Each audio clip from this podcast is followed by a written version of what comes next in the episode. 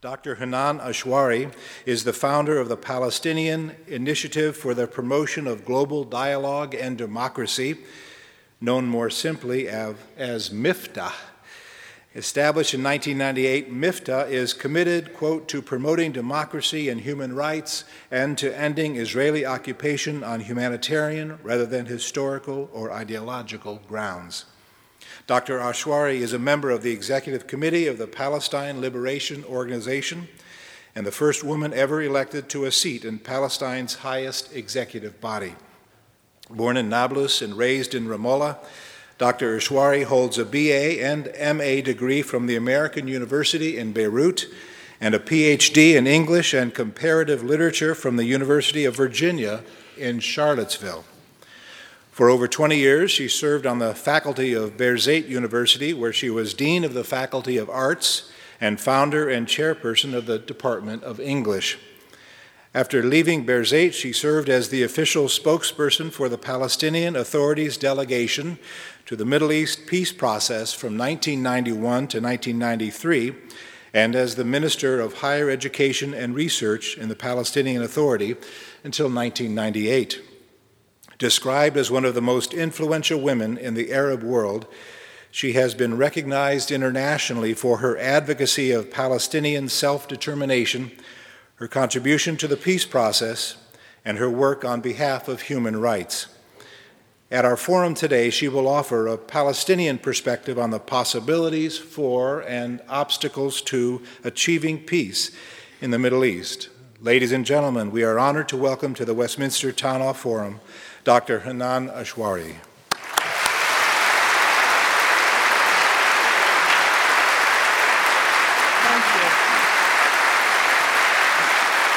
very much. Thank you very much. Thank you, Reverend Tim Hart Anderson. But may I call you Tim? You may. Okay, we're old friends by now. Thank you, Tim, for this very nice and generous introduction. But if you get to say Ashrawi, then you get to win a prize. I don't think... My real name is Ashrawi. That's my husband, Hanan Ashrawi. It's not Ashrawi, but it's A-S-H-R-A-W-I. And I would like to thank also Tim Sparks for this inspirational music. It was wonderful to hear him. But primarily, I would like to thank Susan McKenna for her really persistent and professional efforts at trying to get me here. And you succeeded, and I'm very happy to be here.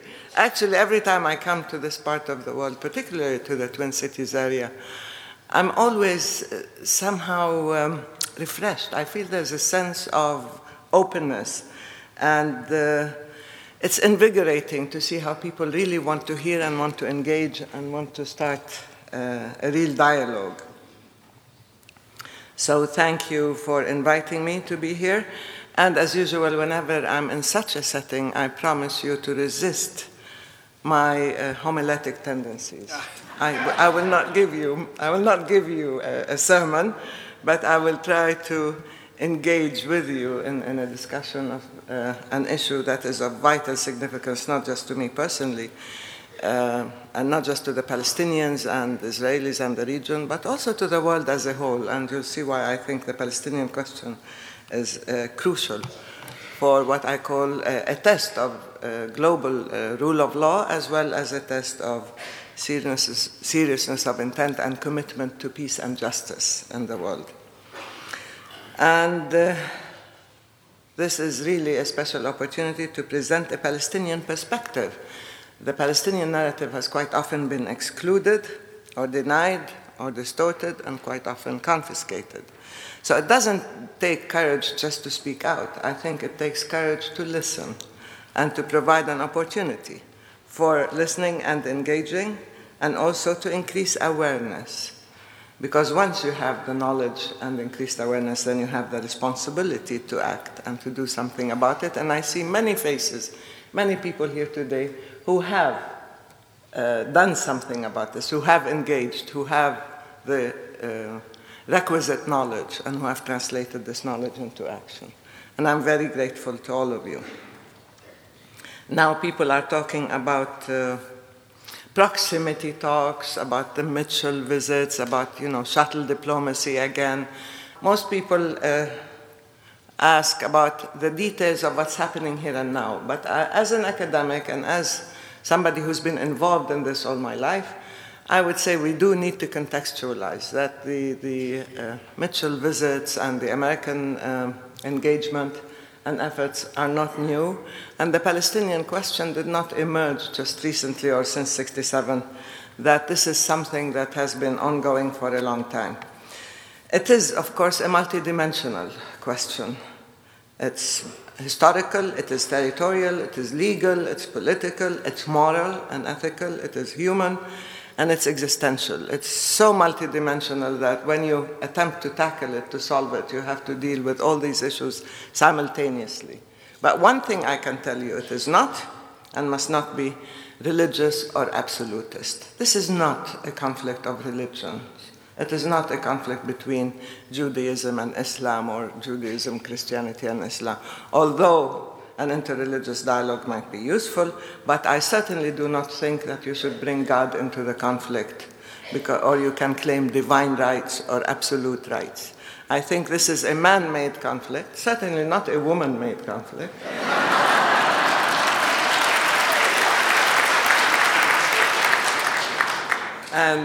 And I do believe that it can be resolved using political, legal, human means rather than bringing God into the picture and therefore claiming that you can totally negate the other because you have a monopoly on the truth and on rights. And again, it is not a demographic issue, because I do not look at the Palestinians as a demographic threat to Israel. And therefore, I do not think that the demographic threat should be the basis of any solution, because I see that not just as racist, but I see that as sexist. It's not a race between Israeli and Palestinian women as to who can have more children. I think this is a situation of blatant injustice, and therefore, to be resolved, it has to be resolved by removing the injustice. And we do have a right to freedom, to liberty, to our day in the sunshine, to our exercising our self-determination, not because we're a demographic threat, but because we're a people like other peoples with basic rights. And therefore, I mean, I don't mean to tell you it's so complex that it's intractable. No, I think it is complex, but it can be resolved if you have the political will, the commitment, the foresight, the energy, the courage to tackle all these issues. It can be resolved. And I do not believe any conflict on earth is intractable or beyond solution. But again, I try to caution against the overuse of the term conflict, because I don't think it's quite a typical term in terms of the discourse of the Palestinian situation. It's not quite applicable for many reasons. First, historical injustice did befall the Palestinian people in 1947-48 with the creation of the State of Israel. Certainly, we were the people of the land who were dispossessed. And as I said, cast outside the course of history, we were denied. Our very existence was denied. For a long time, people thought we didn't exist as a nation, as a people. And of course, we were victims of the myth of the land without a people for a people without a land. So many people are surprised when they hear that there are Palestinians and that we do go back centuries and that we are heirs to the earliest Christian tradition in the world. This is something that many people would like to ignore, because once you have that knowledge, then you question another narrative which dismissed our existence and therefore justified whatever happened to us. Because if we were not dismissed, our narrative was confiscated or maligned or distorted to justify again what you do to your victim. So our land certainly was not a land without a people, and we are a people with a culture, with an ancient history, and with a very deep-seated sense of pride in our identity and existence. And of course, we have constantly been cast outside the protection of the law, and Israel has been treated as a country above the law. The dual injustice that the Palestinians underwent was, one, the injustice of expulsion, uprootedness, dispossession, exile. We have the largest refugee population in the world. But since 1967, we also have had the ongoing injustice of the oppression of the occupation, an occupation which you all know deprives you of your most basic freedoms and rights. And certainly, I call it an occupation that is a collective enslavement of a people, because one state has total and full authority over a whole captive population. So ours has been historically a struggle for affirmation, historical redemption, and of course, historical vindication. Our identity, one that requires not validation in the sense, but recognition, the recognition of the integrity and cultural authenticity of the Palestinian people and rights. And we've been engaged in a quest for recognition and affirmation in all aspects. That's why when people, it's not, people might find it not very dramatic when we claim that Israeli claims to Tabbouleh and Hummus and Baba Ghanoush and so on are very painful to us, because they're part of a grand identity theft, that these are our foods, including our embroidery. But there's also now an identity theft that's taking place, an ongoing identity theft, the transformation of the names of the Palestinian towns and cities and so on, and what Ilan Pappe calls the ethnic cleansing of Palestine, the displacement-replacement paradigm. You displace the people, you replace the people. But in so doing, there's also been cultural confiscation. Lately, many of our cultural and historical sites, including mosques and the old the walls of Jerusalem and so on, the Masjid al-Dabagh and Bin Bilal in Bethlehem, and in Hebron, the Ibrahimi Mosque, they were declared Israeli historical sites and so on. So this kind of creeping annexation and confiscation does not just extend to the narrative and the history, but also to the land, to the people, to the names, to the culture, to the identity. And it is something that we certainly feel has to be countered. There's also an asymmetry of power between occupier and occupied. There is no parity. And you know, assuming a sense of false symmetry that this is just a conflict between two peoples who are equal is not true, because this is a situation of occupation where you have one occupying power, a military occupation, and an occupied population. And there is a power imbalance there that is quite blatant. Besides, we don't have an ally of enormous power like the US, the way Israel does. Again, we've been subject to stereotypes, labels, attempts at dehumanization, and so on. However, I do not think that the public discourse domain remains captive to only one narrative, to the Israeli narrative anymore. This used to be the case, but now there are attempts here in universities and different civil society institutions, people of conscience, solidarity movements, to pick up the message and to speak out and to challenge the prevailing distortions and versions of reality that have very little to do with Palestinian reality. And finally, I believe that the Palestinian question is not a bilateral question, given this asymmetry of power, and cannot be resolved bilaterally, because then power is used or abused in order to the disadvantage of the weaker side. I don't believe it's unilateral, even though recently that term was quite common. Especially with the Bush war on terrorism, everything became unilateral. And this is an Israeli way, again, of deciding single-handedly on the ground and preempting the outcome of talks. It is actually a multilateral and a collective responsibility. As I said earlier, it's a real test for the international community, for its collective will, for the responsibility of power, and also for the global rule of law, to provide accountability for Israel, protection for the Palestinians, and of course the basic foundations of a just peace, whereby both peoples will feel that they are not doomed to this perpetual lethal relationship that is detrimental to both sides. It is the key to regional stability and development within the Arab world and elsewhere. And of course, it is the most emotive cause in the Arab world and the Islamic world. It shapes attitudes and perceptions and quite often policies. And of course, it has been used and abused many times by people who want to justify their own actions, extremism, violence, and so on. So we must not leave the Palestinian question up for grabs for people who are trying to borrow our constituency or our integrity. It is really a question of justice and has its own integrity. Now, currently, the Palestinians feel that the process that began in 47-48 is finding expression and continuity in the ongoing measures of the occupation, the displacement-replacement paradigm. There's a sense of a state of collective trauma and vulnerability, an ongoing multifaceted aggression, a negation of rights and freedoms, but also concretely on the ground, this unilateralism, this lethal unilateralism of land theft, settlement activities, annexation, and ethnic cleansing of Jerusalem, and I can talk about this openly. My daughter's ID was confiscated as a Jerusalemite because they just decided arbitrarily that the center of her life is no longer Jerusalem. So this is ongoing. She's part of the almost 5,000 people whose IDs were confiscated in 2008, and this is ongoing now.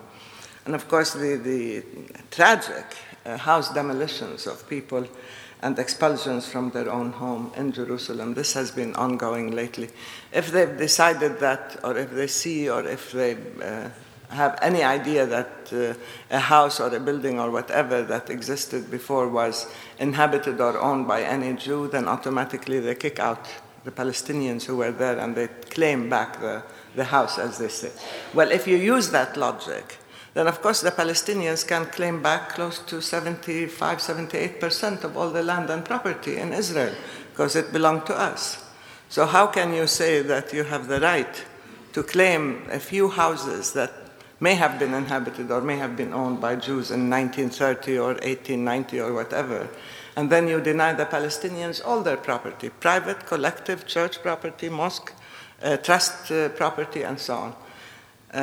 This is a very dangerous logic to adopt, because once you start that, then it applies to both. Then the Palestinians can claim back their own property. We still have the land deeds and the keys to our homes. Anyway, but as I said, this is ongoing. Jerusalem is encircled in a variety of ways. It is besieged.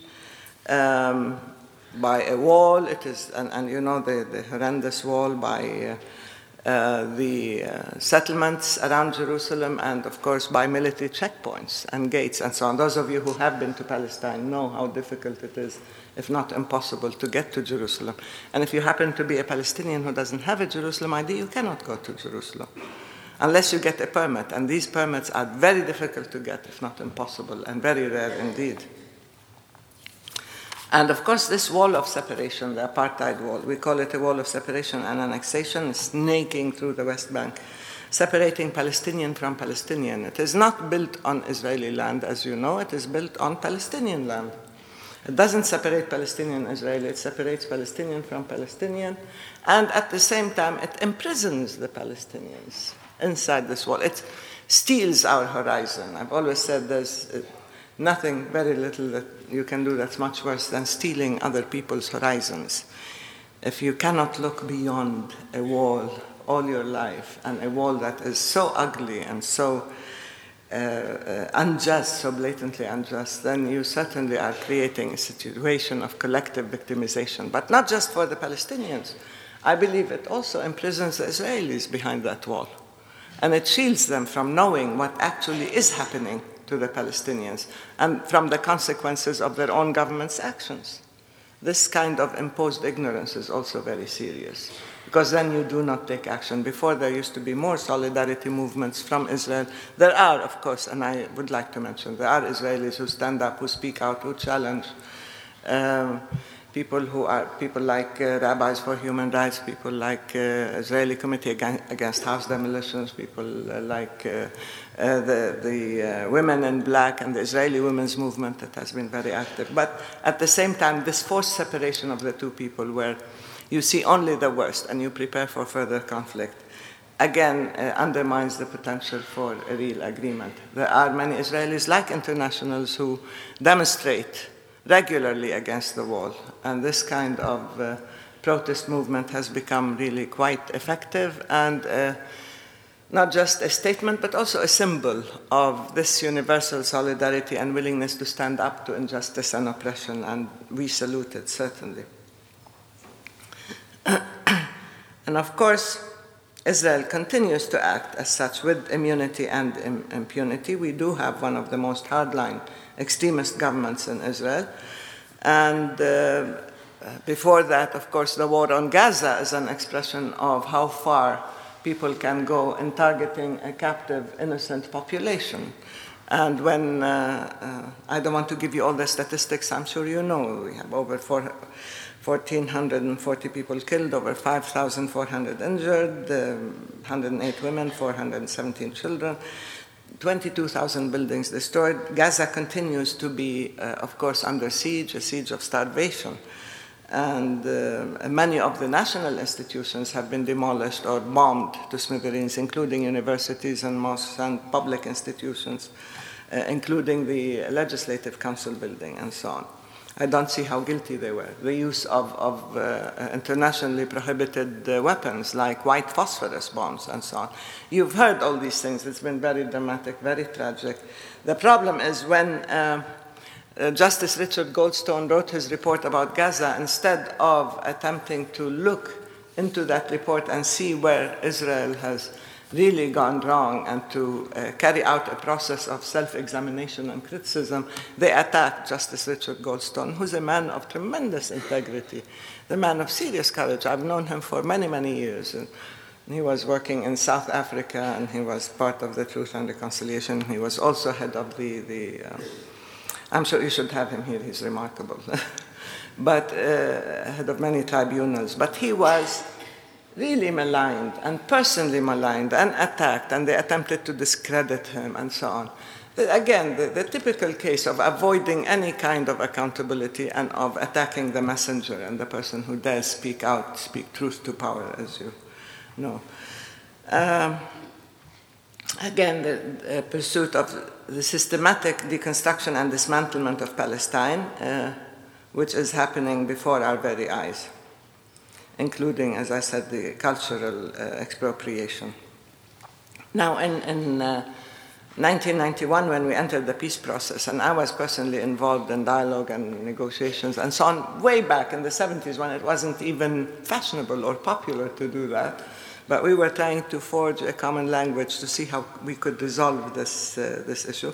We've always had a very clear objective and no hidden agenda. We talked about the devolution of occupation and devolution of statehood as two parallel processes, peacemaking and nation building. These two have to proceed side by side, simultaneously. They are interdependent. You do need to build the Palestinian state, and you do need to remove the occupation. Per se. Now, this has been a valid objective throughout. We do not have any hidden agenda, as I said, or irredentism, but instead we ended up seeing on the ground the reversal. We have the devolution of statehood and the evolution of occupation. The occupation has reinvented itself in many ways as a system of power and control under the guise of security, and has attempted to deconstruct Palestinian realities, to transform us into population centers that are totally separate, especially through the system of military checkpoints and a total curtailment of freedom of movement of people and goods. So you ended up with a deconstruction, with a devolution of statehood and evolution of the occupation, whereby they feel they can do anything. They have all the power, but none of the responsibilities of the occupier, as per the Fourth Geneva Convention. And instead of recognizing the magnitude of the Palestinian compromise of accepting 22% of historical Palestine, which was occupied in 1967, which is the West Bank, including Jerusalem and Gaza, as the land for the Palestinian state, they're trying to say, okay, now what's mine is mine, let's see how much I can take of what's yours. We're saying this is a historical compromise that has to be recognized. It wasn't done easily. It was very painful and very painstaking to be able to achieve this compromise. And now that, ironically, there's a global consensus that the two-state solution is the only workable solution. It may not be absolutely just, but it is relatively just. to accept the 67 lines and to establish the Palestinian state side by side alongside Israel. Israel is doing everything possible to undermine and destroy that solution. Through blurring the divide, by building more settlements, confiscating more land, and so on. And as a result, since we've been engaged in all these negotiations without any concrete results, we are in danger of losing the constituency for peace if they see negotiations proceeding without any impact on the ground. Now, we can say that I belong to an endangered species, a minority that still believes that a two-state solution can be had if we act rapidly, decisively, and with a sense of real urgency and responsibility.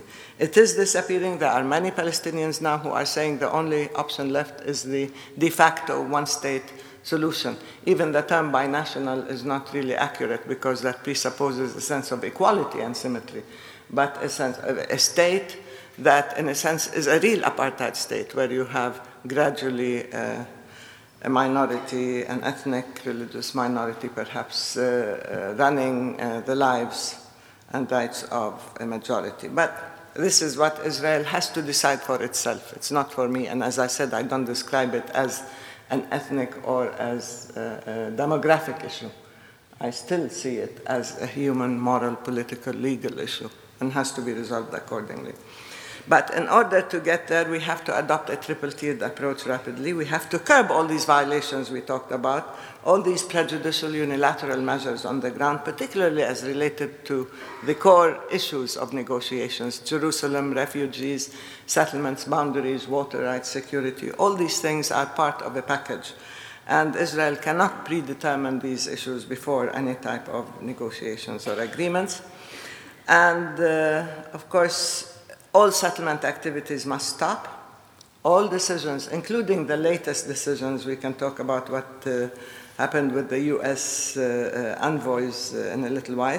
These must cease, and Israel must be held accountable. 2, the nation-building process in Palestine must be supported and empowered. Of course, Salam Fayyad's plan of the embodiment of the state on the ground is a positive, proactive approach, but it still needs institution building and development, needs a political framework.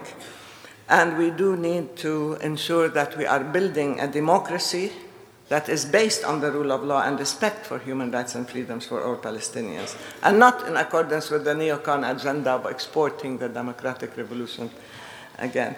We call on the world to respect the outcome of elections. You cannot ask for a democracy provided the Palestinians guarantee the outcome, or you elect the people you will like.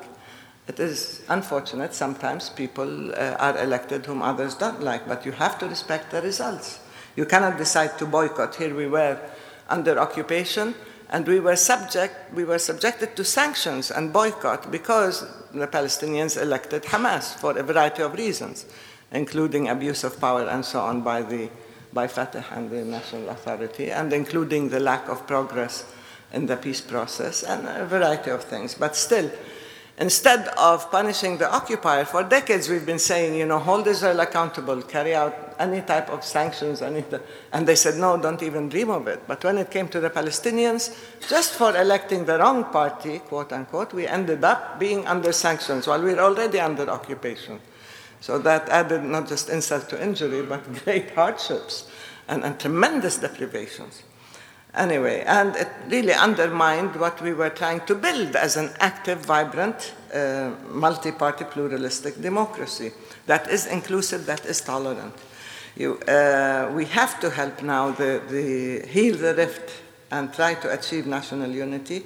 We believe Hamas is part of a pluralistic democratic system, certainly not a substitute, but part of a democratic system. And in one way, I have my right to oppose their social agenda as well, because we want to have an enlightened social and cultural agenda that is, as I said, tolerant and inclusive. And we need to work out our reform agenda and institutionalize a whole system of good governance by law and practice as well. The third is the rapid and effective engagement for a just peace.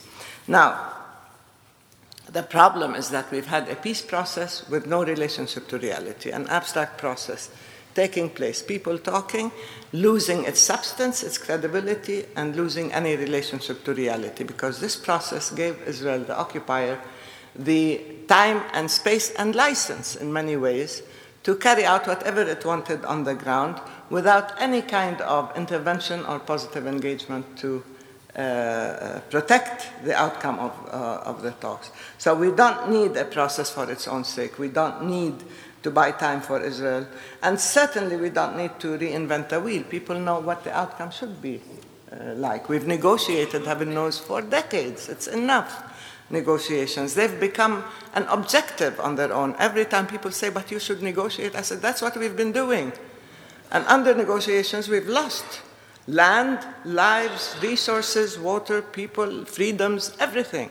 The wall was built while we were negotiating. The siege took place while we were negotiating.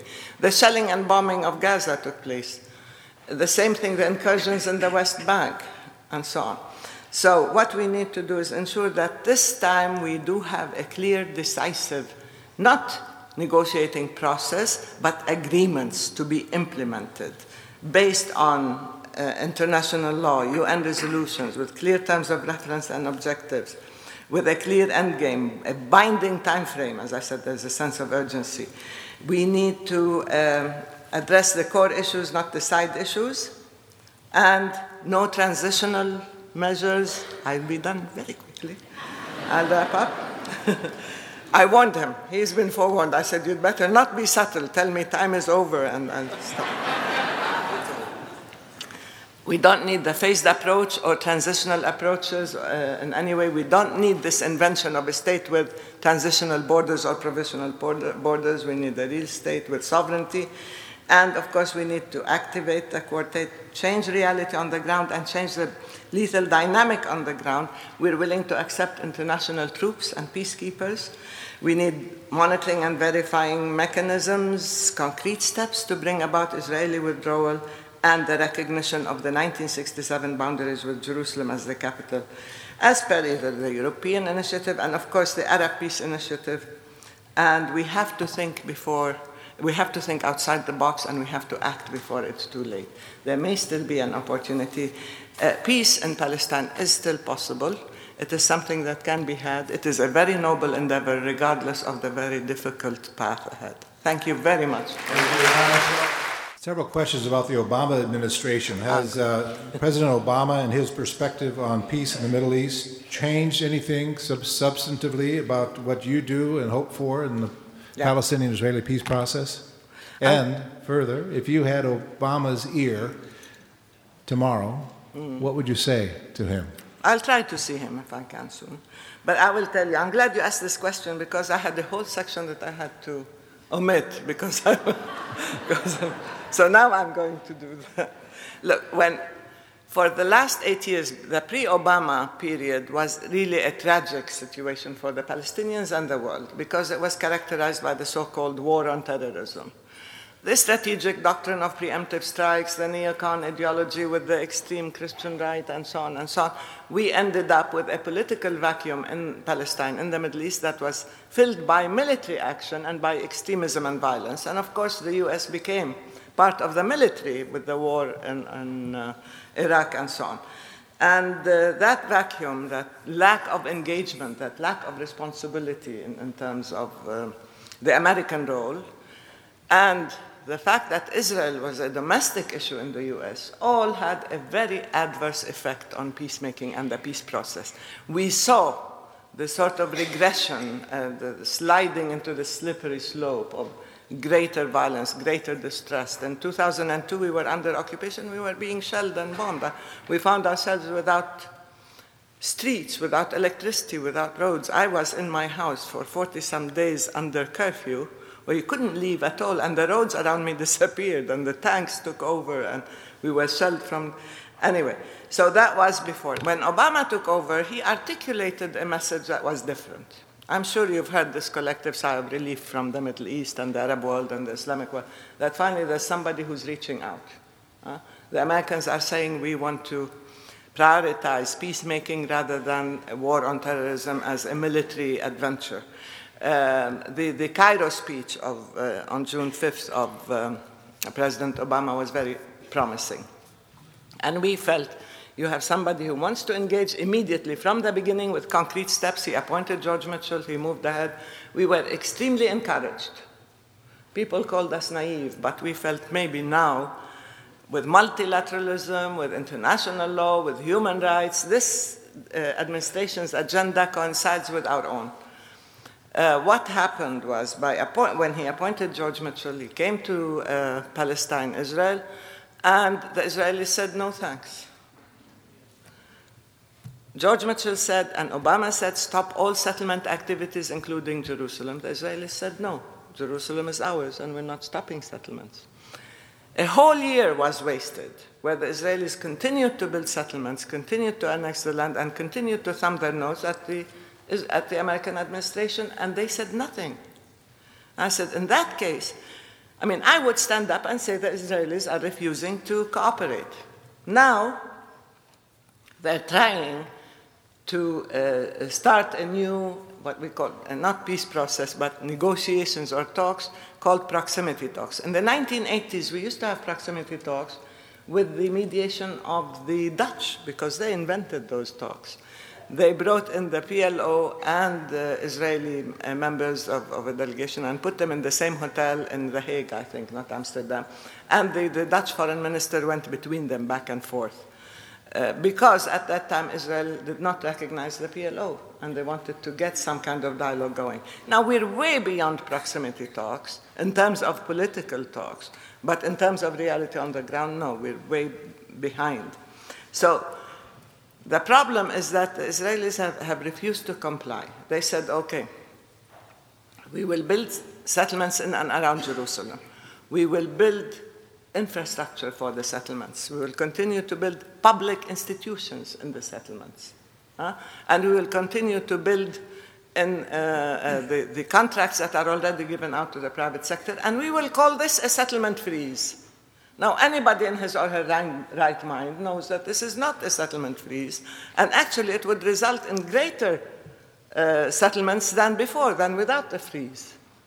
So, I mean, we wanted seriousness of intent and real commitment. Then the Israelis said, we want to control, we want to leave the military in the Jordan Valley. So, and when Joe Biden came to Israel and the West Bank to launch the proximity talks, which is a very, very minuscule achievement, the Israelis announced that they're building 1,600 units, settlement units, in Jerusalem. In a settlement near Jerusalem. So that was a great slap in the face. Before that, when Mitchell was there, they announced 112, but I guess the higher you are, the more settlements they were building. And then, to add insult to injury, there were attacks on the American administration by saying that some pro-Israeli groups started talking about Obama as a one-term president. Instead of defending the Israeli position as they see it, they started attacking the American administration, which also backfired. And then with the AIPAC convention, Netanyahu came to Washington, and right from Washington, he told them that Jerusalem is ours, we'll continue to build in Jerusalem, and so on, in a sense bringing the message home to the administration. Then there were all these ads in the papers. Elie Wiesel, I know he was here, but I don't know how he got the Nobel Prize, but anyway. He and Ron Lauder and these guys put these ads in the paper that Jerusalem was mentioned, 600 times or whatever in the Bible. Somebody said it wasn't, and it wasn't mentioned in the Quran or something like that. And he wants to transform this into a religious conflict again. And people are interfering in negative ways. Then they started this action with signing statements in the Congress, both houses of Congress, against Obama's intervention in the Middle East. Don't put pressure on Israel, they said. Israel is our ally. Now, they're not doing Israel any favors, and they're not doing the U.S. any favors, because the U.S. has been paying a price in its standing, in its credibility, in its interests throughout the region because of Israeli actions and because of lack of accountability for Israel. So now, now that you've asked me about the Obama administration, now they've said that they are going to move rapidly in the sense that they understand that this requires decisive action with a sense of urgency. The cessation of settlement activities is an implicit thing. I'm not going to say this officially. This is unofficial. That there will be no settlements in building in and around Jerusalem. That the U.S. will declare openly if either party is engaged in any acts of provocation. Now, settlements are blatant acts of provocation, of course. And there is talk of some sort of lifting of the cover, because the U.S. always used the veto to protect Israel in the Security Council from any kind of accountability. There's also talk that there may be thinking of an international summit that will address this issue. All these things are working together to see whether we can resume some sort of drive that is decisive and rapid and substantive very quickly to bring about an end to this tragic situation. Thank you. Many in this country view the settlement building on the Israeli side as roughly akin to the act of provocation from the Palestinian side of violence, random violence perpetrated against Israelis. You haven't said much about that other than referring to it as so-called security issue. Could you address the matter of Palestinian violence directed against Israel, especially against Israeli citizens? Mm-hmm. Suicide bombings, rockets, etc. Yeah, whenever I present the Palestinian perspective, I'm always asked why I don't present with it the Israeli perspective.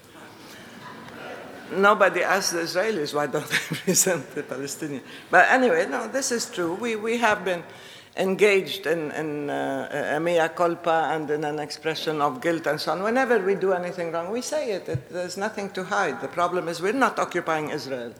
They're occupying us. So when people say, well, what do you have to offer in return? I say, if they remove their settlement, we will remove a settlement. If they withdraw, we will withdraw. But we don't have the same power that they have.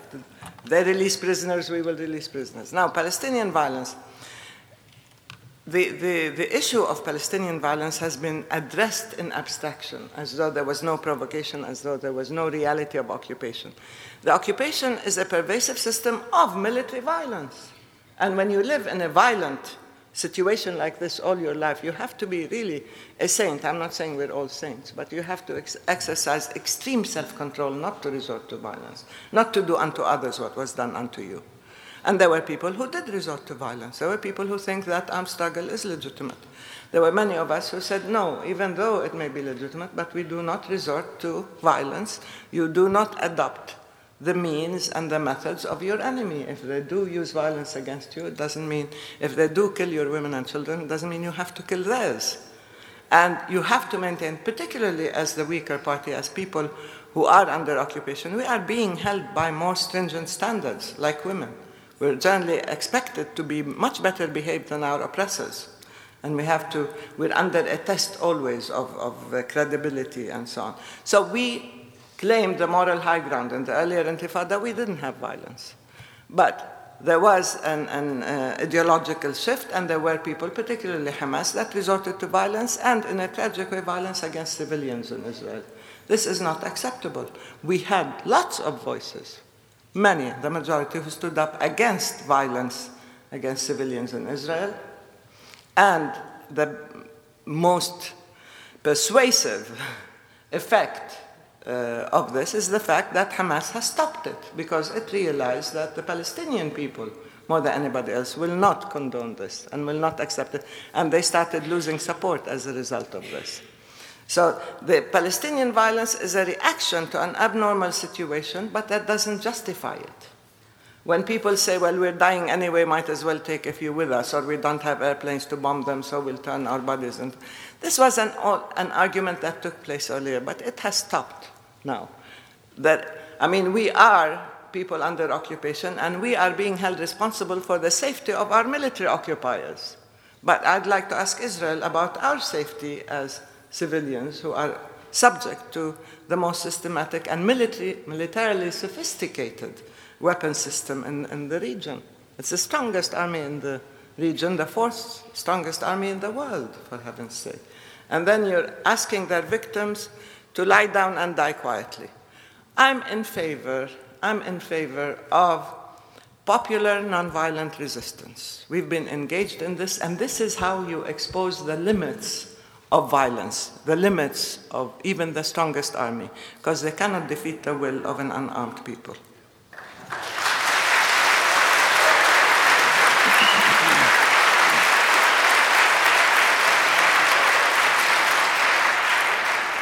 We have a very short time left. If you would respond to the question of your hope. Do you have serious, realistic hope for peace in Palestine and Israel?